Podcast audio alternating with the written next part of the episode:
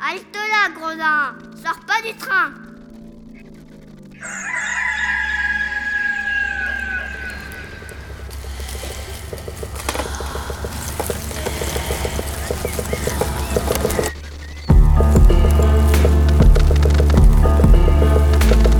Dès ma plus tendre Plus on est jeunesse, malheureux, plus on souffre. Il faut plaindre les affligés.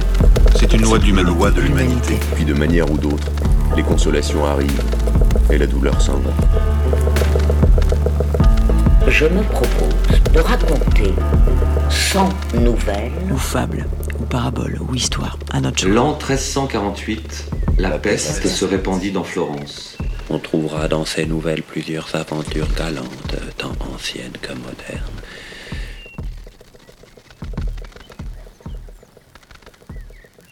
Hi, everybody out there. My name is Katharina Pichler. I am an actress at the Burgtheater in Vienna.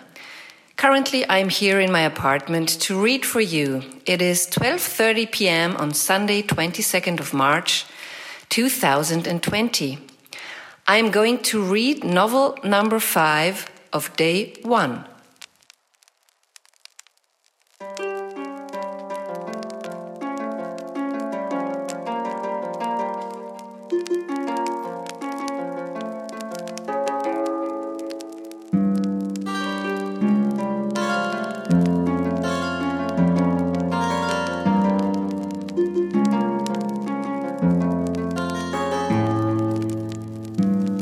Der Markgraf von Montferrat, ein kühner und ritterlicher Mann und Bannerherr der Kirche, war mit einem der Kreuzzüge übers Meer ins Morgenland gefahren. Als nun am Hofe König Philipps des Einäugigen, der eben damals im Begriff stand, Frankreich zu verlassen, um sich jenem Kreuzzuge anzuschließen, von seiner Tapferkeit die Rede war, äußerte ein Ritter, es sei doch unter der Sonne kein schöneres Paar zu finden als der Markgraf und seine Dame.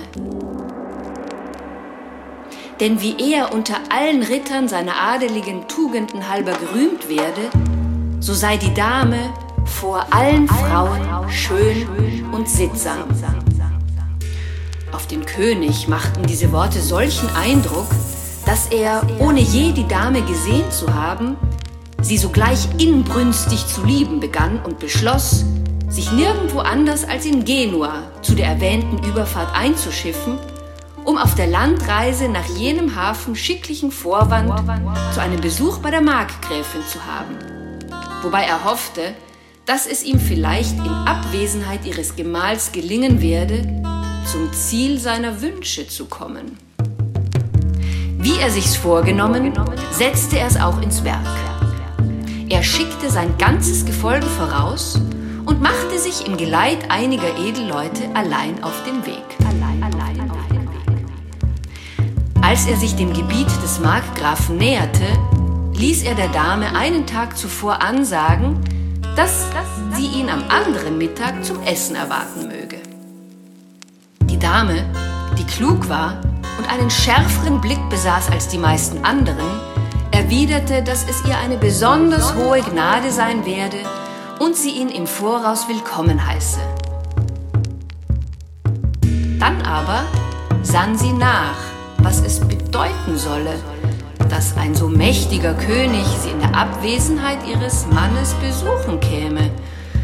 Und sie irrte sich nicht, indem sie den Grund eines solchen Besuchs in dem Ruf erkannte, den ihre Schönheit genoss. Nichtsdestoweniger war sie, ihren feinen Sitten gemäß entschlossen, ihn ehrenvoll aufzunehmen. Sie ließ diejenigen unter ihren Edelleuten rufen, die nicht mit ihrem Gemahl gezogen waren, und hieß sie, nachdem sie mit ihnen Rat gepflogen hatte, alle notwendigen Anordnungen treffen. Nur die Besorgung des Mahls und der Gerichte behielt sie sich vor.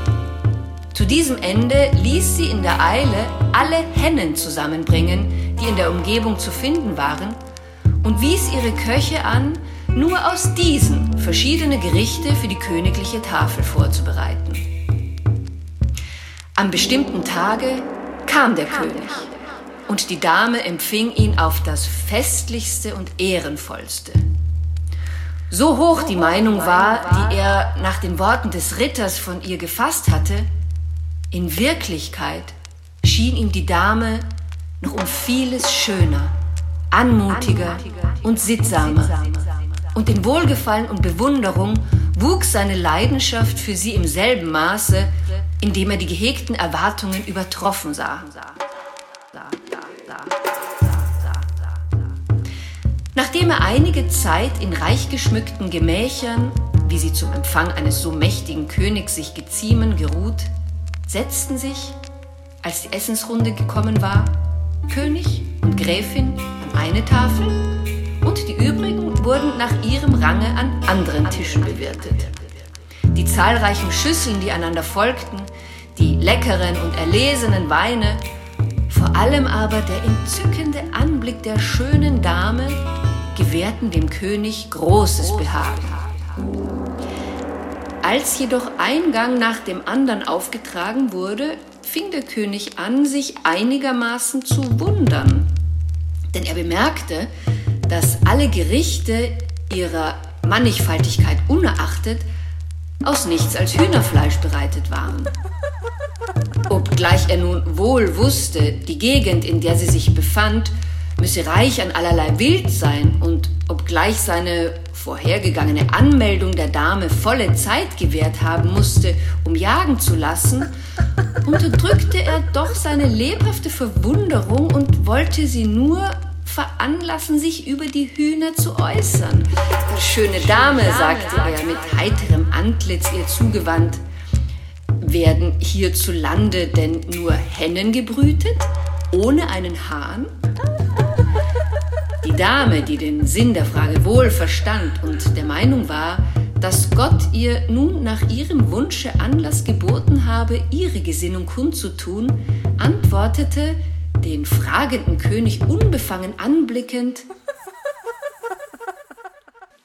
Nein, Sire, doch äh, sind die Frauen, wenngleich sie sich in Sitten und Kleidung ein wenig unterscheiden, hier aus dem gleichen Stoffe geschaffen wie anderswo.